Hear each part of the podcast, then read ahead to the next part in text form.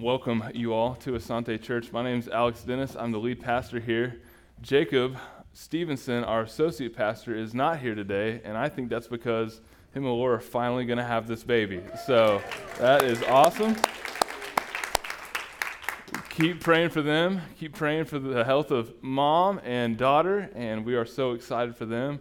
I'm more excited. I don't know. Amelia's going to be pretty beautiful. But I think over time, what I'm super excited about is for Jacob to realize there's this whole life he's never even dreamed of in being a dad. And it's about to be a rude awakening. So uh, you can pray for him too if you want. I certainly will be. But, well, hey, I know we have a lot of first time people here this morning. I just want to say, welcome. We are super glad that you are here with us this morning. We're excited to worship with you, and we are going to be diving into God's Word today. We're starting a new series called Thought War.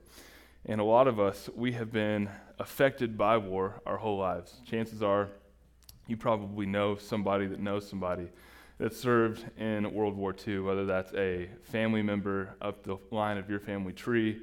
Um, chances are you experienced the Cold War, unless you're one of our youngsters in here chances are we have people in this room that either served or know people that served in the Vietnam War.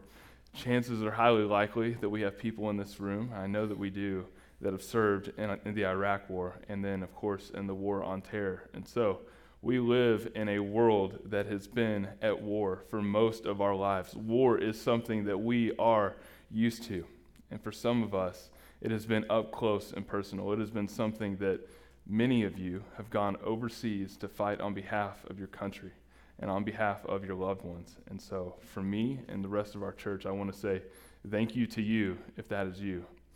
For the rest of us, maybe it wasn't so up close and personal. Maybe it was someone else who wouldn't fight and wouldn't fight. Maybe we stayed here and we prayed for that person, we missed that person, but we were certainly affected by it as well.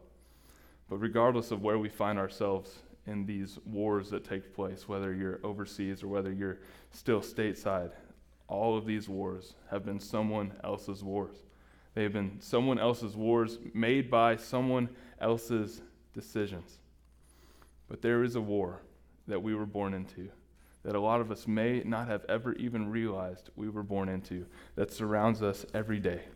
And that is the war for the hearts and the minds and the souls of people all around us the hearts, the minds, the souls of everyone that's alive at this moment, the hearts, the minds, and the souls of everyone that has ever lived. You see, there is a physical war, and that is taking place all around us, most of us, our entire lives, but there is a spiritual war that takes place in a realm, in a dimension, in a spiritual place that we cannot see. Very few have seen that God has chosen to show. So we were born into a world at war. Ephesians 6 12 through 13 says, For we are not fighting against people made of flesh and blood, but against the evil rulers and authorities of the unseen world, against those mighty powers of darkness who rule this world, and against wicked spirits in the heavenly realms. Again, not physical, but spiritual, in the heavenly realms that we cannot even perceive. Use every piece of God's armor to resist the enemy in the time of evil, so that after the battle you will be standing firm. We're in a battle, we're in a war. And it's not something that we can perceive. It is something that is going on, whether we choose to acknowledge it or not. But whether we choose to acknowledge it or not, it will certainly affect us. And so, if you're in war, a lot of times it's really good to identify who you are at war against. I remember 9 11 when the planes flew into our towers. And I remember being in sixth grade at school and wondering who in the world just flew those airplanes into our towers. And I remember all the sixth graders around me just making up crazy nonsense stories. And then there was a kid whose mom worked for the government who came to pick her son up, and she had information that our teachers didn't have. She had information that the news didn't have, and she kind of just spilled the beans to all of us little sixth graders, kind of let us on the inside. But when the enemy is identified, you realize you are at war. And so for us as believers, we need to identify who our enemy is. And for us, we have a common opposition. And this common opposition is, as the Bible refers to him, the enemy. You might know him as the devil. You might know him as Satan. That means the accuser. He is accusing, accusing, accusing us, and his goal is to steal, to kill, and to destroy, as it says in John 10:10. 10, 10. So how does he oppose us? If we're in a battle, if we're in a war, we have a common enemy. What is his main line of attack against us? What is his go-to weapon time after time after time? He lies. He lies over and over and over. He's so good at lying that he can just take a truth and just twist it, twist it just enough to motivate you to go against the will of God, to go completely off path, or to get you started down the path just slightly one, two degrees off. And five miles down the road, you realize you're not even close to where God has intended you to be. He is the father of lies. John 8, 4, 8 44 says, You are of your father the devil, and your will is to do your father's desires. He was a murderer from the beginning and does not stand in the truth, because there is no truth in him. When he lies, he speaks out of his own character, for he is a liar and the father of lies. So, what do we see when we see Satan, when we see the accuser, as he is being referred to here? We see that he is the father of lies. That means as a father, you are a creator. That's what makes you a father. You create something, you create life for us. So, Satan, being the father of lies, what is the only thing that Satan has ever created? The lie. And he is attacking God's people, and he is influencing those that are not God's people with these lies. And so, what I want you to understand as a church as someone that says, I am God's. I have been saved by the work of Jesus on the cross. I have been forgiven. And when we take that serious and we start living life in the Holy Spirit, when He is operated within us, when He is activated, and we start living life according to God's will, what happens is we stick our head out of the bunker and we are put directly in the crosshairs of the enemy. So we're in a war, we have an enemy, and He has a strategy. And that strategy is to lie to us over and over and over. Over the next four weeks, so this week and the next three after this, we are going to be in a new series called Thought War.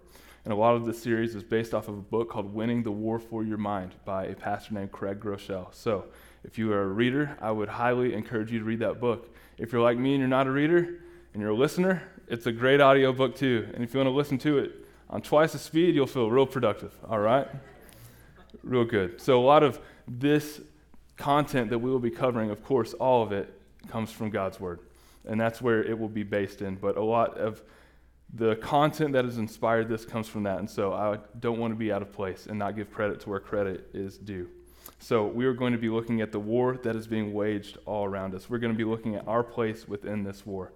And what we're going to be looking at is the strategies of the enemy, but also the strategies that we can take on as believers to fight back to better defend ourselves, but also to go on the offensive when it comes to the war for our minds. So we are in a thought war. The enemy is lying. He is lying to our minds. He is trying to change, to influence our thoughts. We need to know that we're in a battle so that we can defend ourselves. But we also need to know not just how we can protect ourselves, but how we can go on the offensive. So, 2 Timothy chapter 1 verse 7 says, "God has not given us a spirit of fear, but of power and of love and of sound mind. Think about our lives. Think about the season that we are in right now. You turn on Fox News, what are you going to get?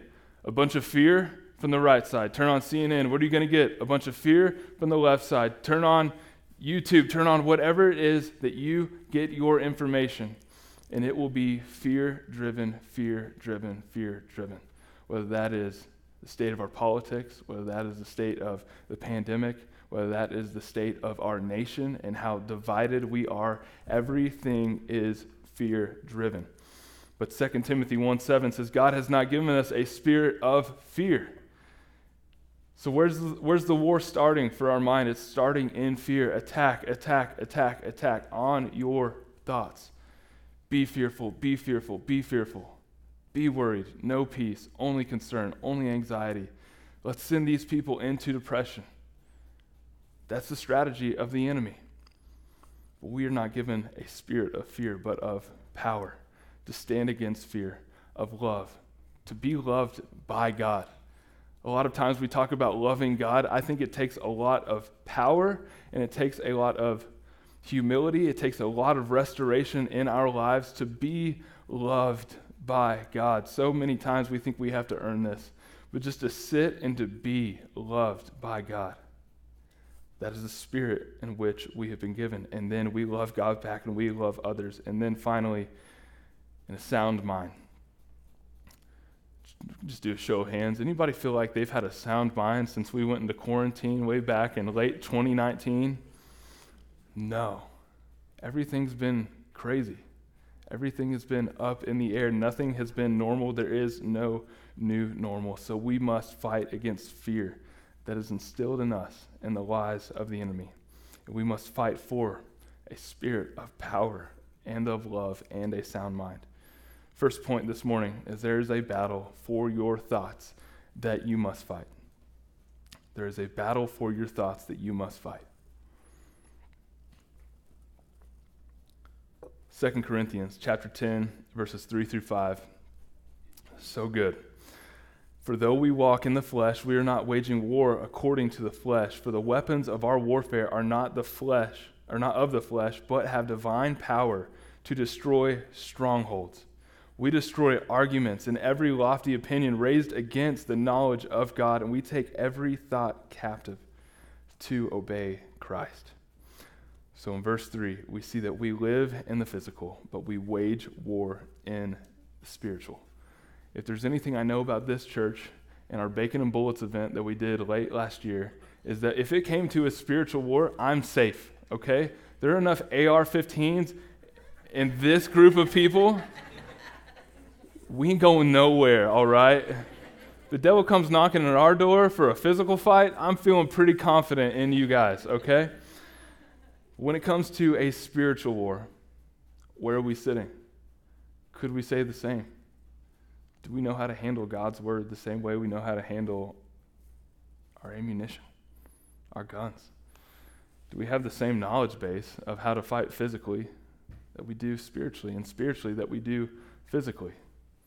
I think it's really easy in a fear based mindset and a fear based lifestyle to get caught up in, I need to prepare, prepare, prepare, prepare for this. But all of that is physical, and that is all for physical things that are coming against us. And I think a lot of times we just forget about the spiritual realm completely. How am I preparing myself in God's Word? How am I getting ready for what is coming for me? And how am I getting ready for what God is sending me to do? We live in the physical, but we wage war in the spiritual. And then verse 4 Our weapons are not physical, but they are spiritual. Now, there is this one variety of scenes in a lot of different movies since the 1980s on that I have absolutely fallen in love with. Honestly, I'm not sure it's a good movie unless it has this variation of scenes in it, and that is called the training montage. Maybe you have seen them. It's usually when the peep squeak little kid at the beginning of summer starts training to get the girl, or at least her attention, to fight the bully. And so he starts doing push ups, he starts doing jumping jacks, and maybe he'll start doing pull ups, maybe he'll sign up for some karate classes. But by the end of summer, the kid that looks like he just went into sixth grade ends up looking like Tim Tebow somehow. and he's just ready to fight everybody. He's ready to take down the bully. He's ready to get the girl. That sequence of scenes in a movie is called a training montage. And so I did a little research this week on the top 10 training montages in cinema history. And I also edited it quite a bit. So if I disagreed with the movie, I just took it out completely. So my top 10 is more like a top six or seven. In 10th place, best training montage in every, in every movie ever Batman Begins when Bruce Wayne becomes Batman and he's training with Ra's al Ghul, come on, you guys, that's that's good. Uh, number nine, you might have heard of this dude if um, you were born before 85, all right? His name's Jean Claude Van Damme, okay? this dude can do splits on moving objects. There's nothing he cannot kick. I don't care how high it is over his head. That man knows his skill set. Bloodsport was that movie, all right? Maybe you remember it. It's on Netflix if you haven't. Also, Kids, ask your parents. Not sure it's appropriate. Number seven, we're skipping number eight. Number seven, Star Wars, The Empire Strikes Back. Woo, come on. Luke Skywalker getting that lightsaber going with old creepy Yoda out in the swampy woods of a planet I forgot the name of. Whew. That training montage set up the salvation of the galaxy. Luke Skywalker, Yoda, awesome. Uh, a shocker for me, number five top training montage of all time. A little movie named Mulan. All right. Mr. Al, make a man out of you. That's what I'm talking about right there, okay? She saved the whole country. It worked. She, it was magic. She had a pet dragon, too. I don't know how much that helped. Uh, number four, I definitely saw this coming. I didn't see it as low as four. Also, just a confession to you I've never seen these movies, but I've seen every training montage in all 17 of them. I'm talking about the Rocky series. All right, Sylvester Stallone going after it, and I know you can take my man card because I haven't seen him. Uh, still working on that, okay? We're all a work in progress here. Number two, because number three was really disagreeable. Number two, The Incredibles. I didn't even remember there was a training montage in this movie. And then I thought about Mr. Incredible, the greatest dad bod of all, just getting after it. And this man started putting in work, lifting trains and all kinds of stuff. And I was, I could do this workout. I'm going to start doing that. Mr. Incredible, awesome. And then number one, I'm talking about my man, Ralph Macchio, as he takes down the evil demonic forces of Cobra Kai. he waxes on, he waxes off. Mr. Miyagi takes him under his wing. He disciples him in the ways of Miyagi Do.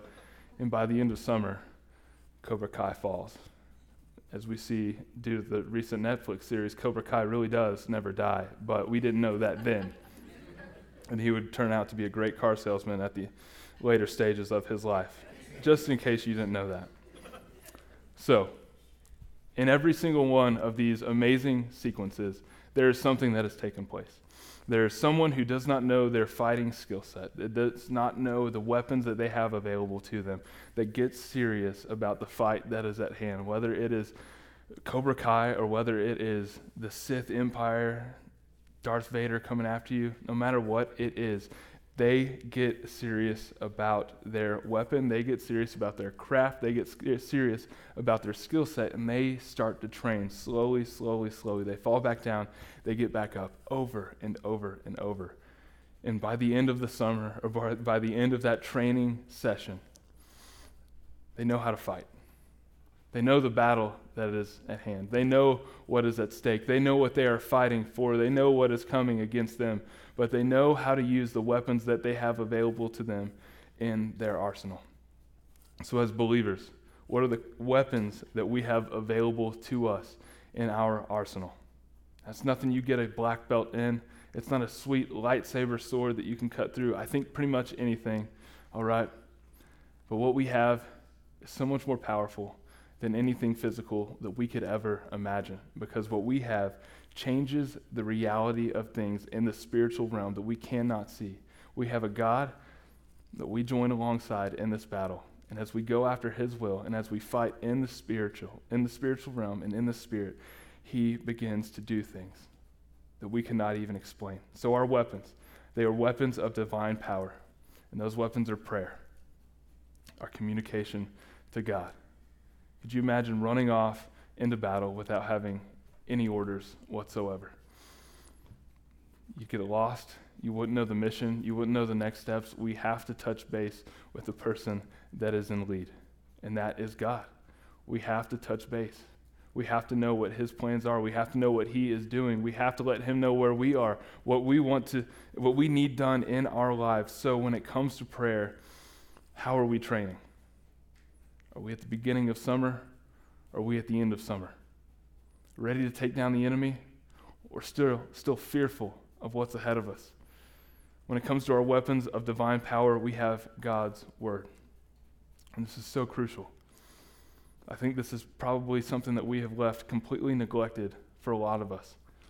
This is a sword, this is a weapon that we have in our house that is in the corner and it is collecting dust. But what would happen if it came time for battle? And literally the sword of the Spirit that we have available to us, that we just let collect dust, It was time to go fight. We pick up this old dusty, heavy thing that we don't even know how to hold right. We don't even know how to yield. We don't even know how to use. And we try to go fight up against something that clearly knows our weaknesses and what needs to happen to come against us.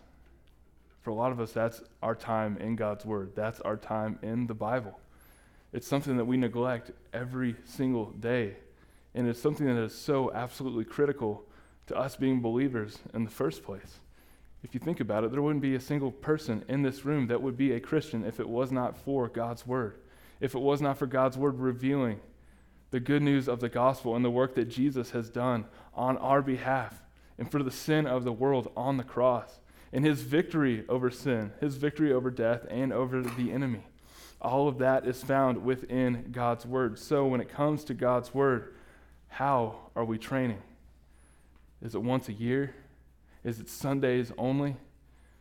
If you're getting ready for a big bodybuilding show and you only worked out one day a week, do you think you'd have any chance at that bodybuilding competition? No way. Not at all. If it was a big karate competition and you only learned how to do one kind of kick, would you think that would get you the all city champ? No, absolutely not.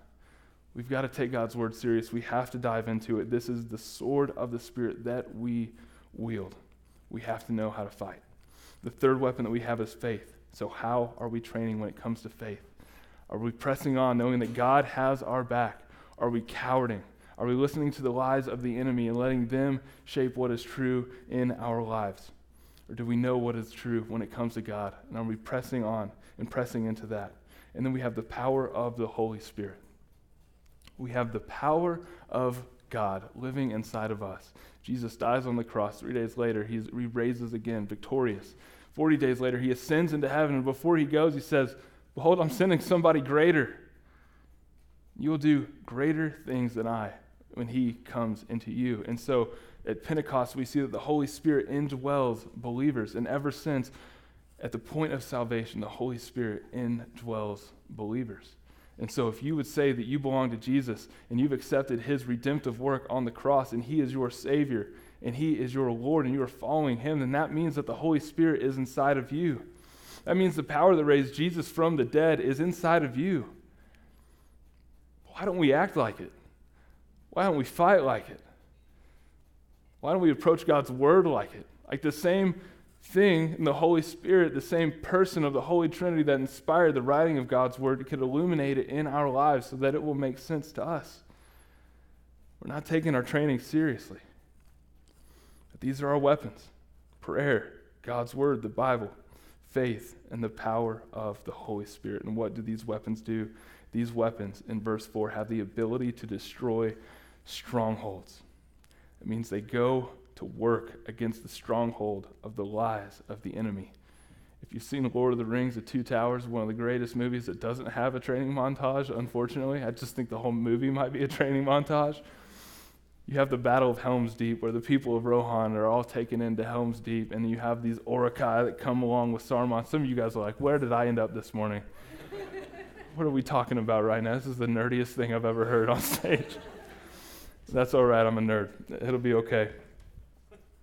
The stronghold keeps the people safe. And as you get further and further and further into this fortress, into this castle, it gets safer and safer and safer because there are more fortifications, there are more defenses.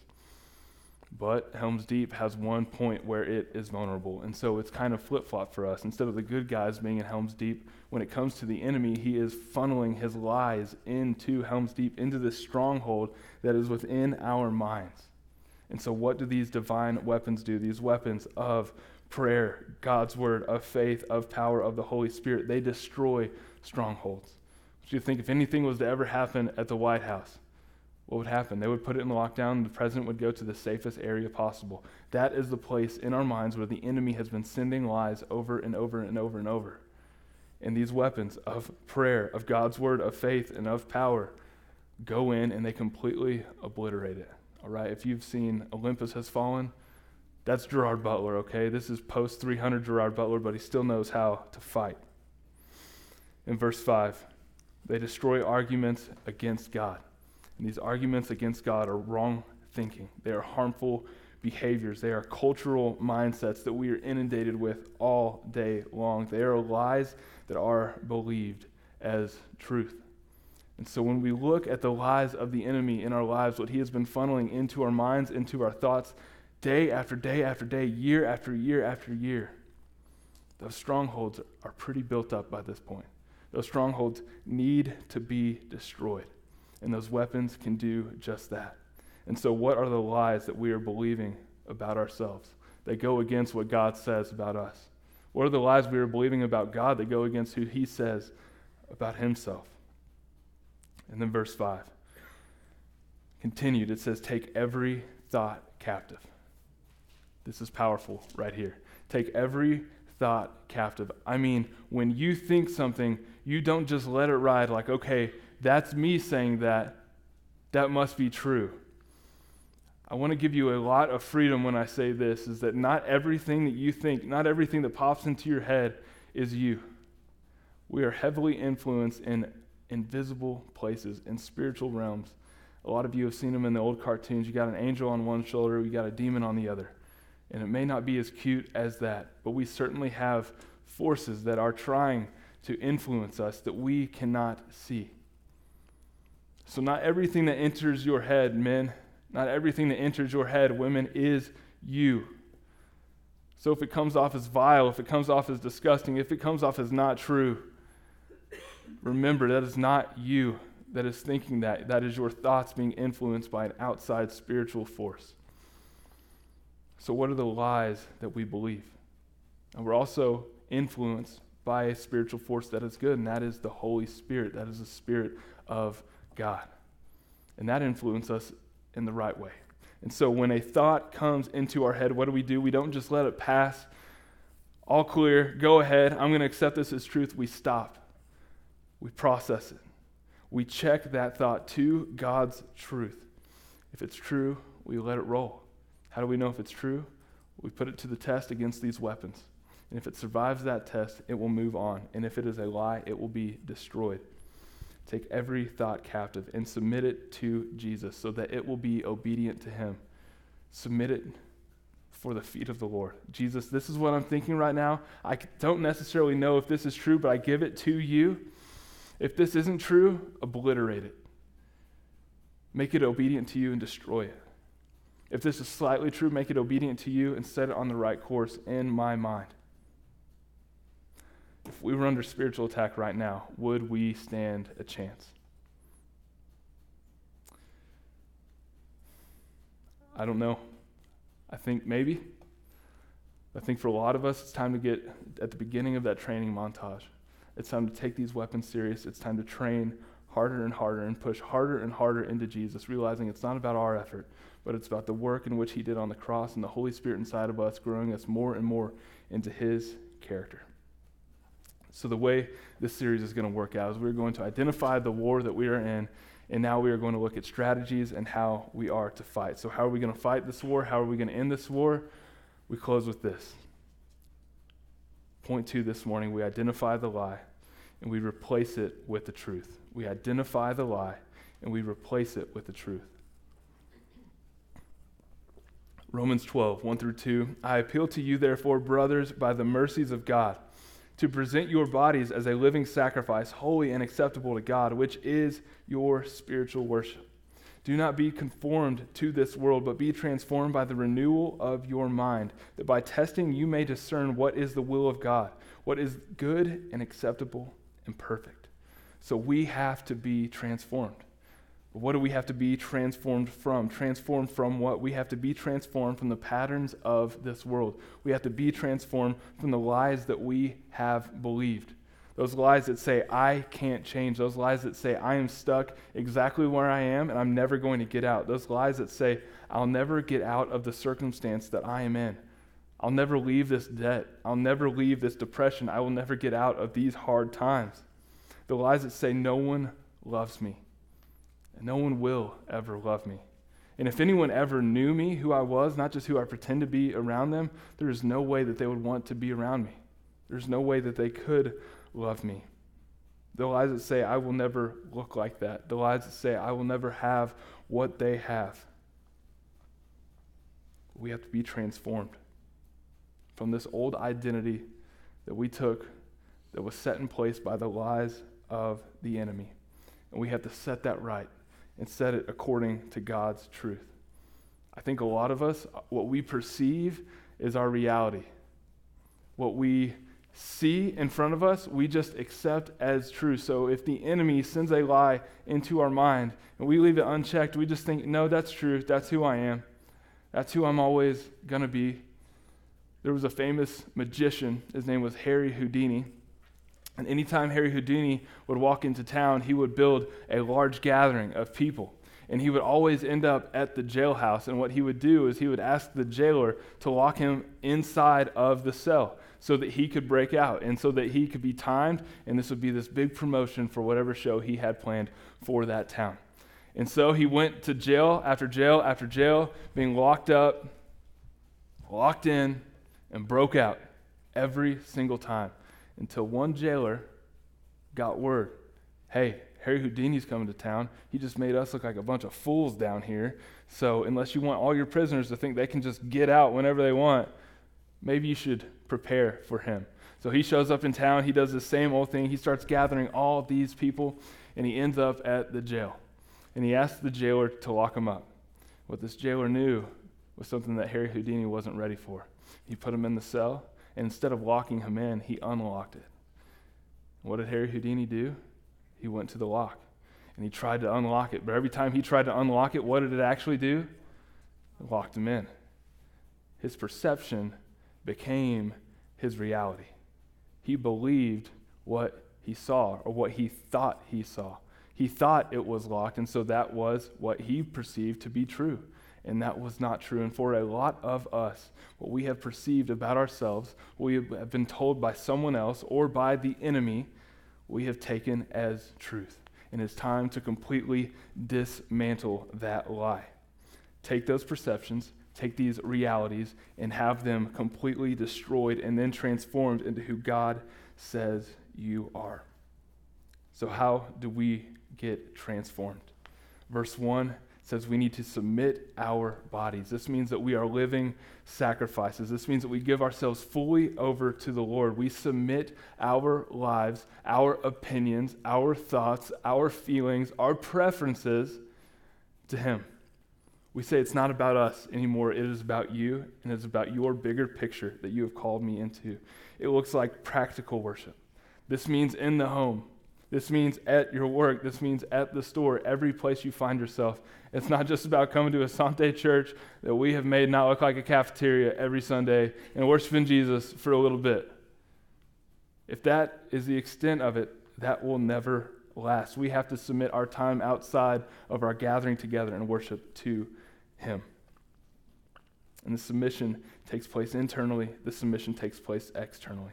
We worship with our thoughts, we worship with our minds, we also worship with our voices, but we worship with our actions physically. And that is our practical worship and our submission of ourselves to God. We lay it over to Him. We love Him, we love other people. Verse 2, we go against the world. This means we swim against the current.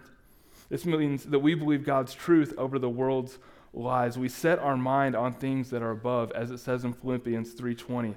So what are God's truths? What are in opposition to the lies of the world? I am loved. And you should know that. You are loved. I am saved. I am saved by the work of Jesus on the cross, and that I do not deserve. No matter all the sin and all the messed up places in my life and the broken, dark, scary areas of my past. I have been saved from these areas and I am forgiven. I am made clean because He took the cross for me. He died for me so that I could be made in right relationship with God, so that I could have a relationship with a loving Father. This means that I am made new. I'm not who I was. I am new. I am transformed in Jesus. This means that I am fully known.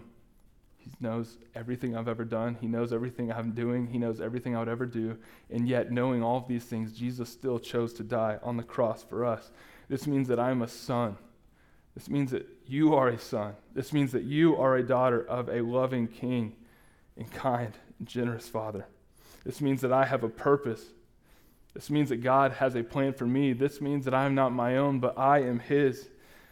This means that this season of hardships will not last forever. This means that there is a way out. And you know what? This means that I cannot do this on my own, but God can do it. And if I, if I am in Him, I'm completely taken care of. So I need to rely on Him. Continues in verse 2 that we need a renewal of our minds. It means we need to experience God's grace.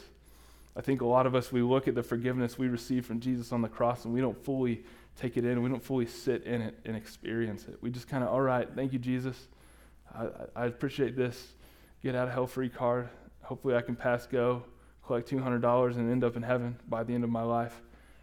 That's just not the design. We need to experience God's grace. We need to reflect back on what we've been saved from and realize we are completely forgiven from it. We are restored in Jesus to become like Jesus. We've received the Holy Spirit and we soak up God's word. We soak up God's written will to us. I will say for you guys if you are struggling uh, getting in the Bible, if you are struggling in reading God's word, start simple. Read one chapter of a gospel a day. If you don't know what a gospel is, it's just the life, the ministry of Jesus. And if you are brand new to all of this, I would just start in the Gospel of Mark.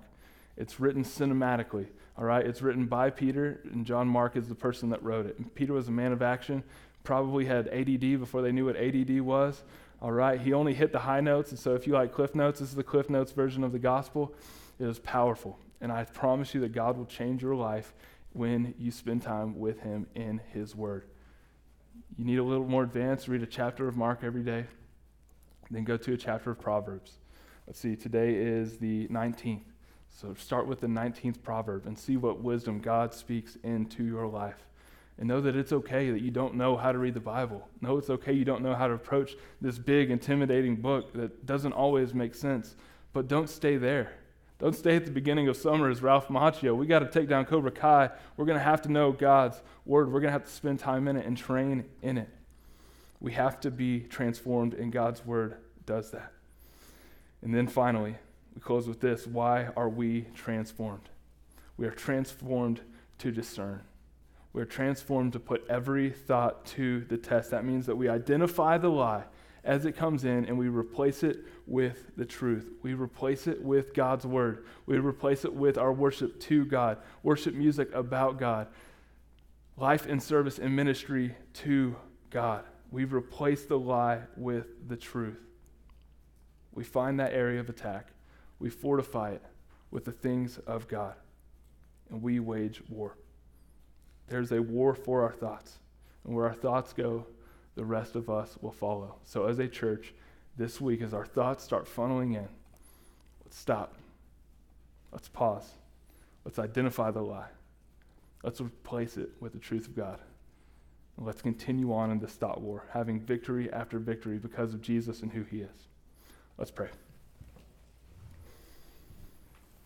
Jesus, we are helpless. We are captives without you. We are captives to the lies that the enemy has told us, whether that is through people that love us, or people that are supposed to love us, or people that don't love us at all. God, it comes from so many angles. I pray this week as a body of believers that follow you, Jesus, that you would help us to identify the lies that the enemy is throwing into our minds. And as these thoughts start funneling through our heads, Jesus, that you would help us to identify them and then to replace them with things that are true, that are of you. Father, help us to train up in these weapons of divine power. Help us to learn how to pray. Help us to learn how to read your word. Help us to learn how to walk in your spirit and help us to have faith in you no matter what the enemy throws at us. Jesus, we thank you that ultimately we are free from sin. We are free from death. We are free from the enemy because of your victory through your death on the cross. We thank you that you died on the cross for our sins so that we could be forgiven. And we thank you that now, when you rose three days later from the grave, you were victorious, and now we can walk in that victory in the thought war that we are being a part of every single day. We love you, Jesus. We pray these things in your name. Amen.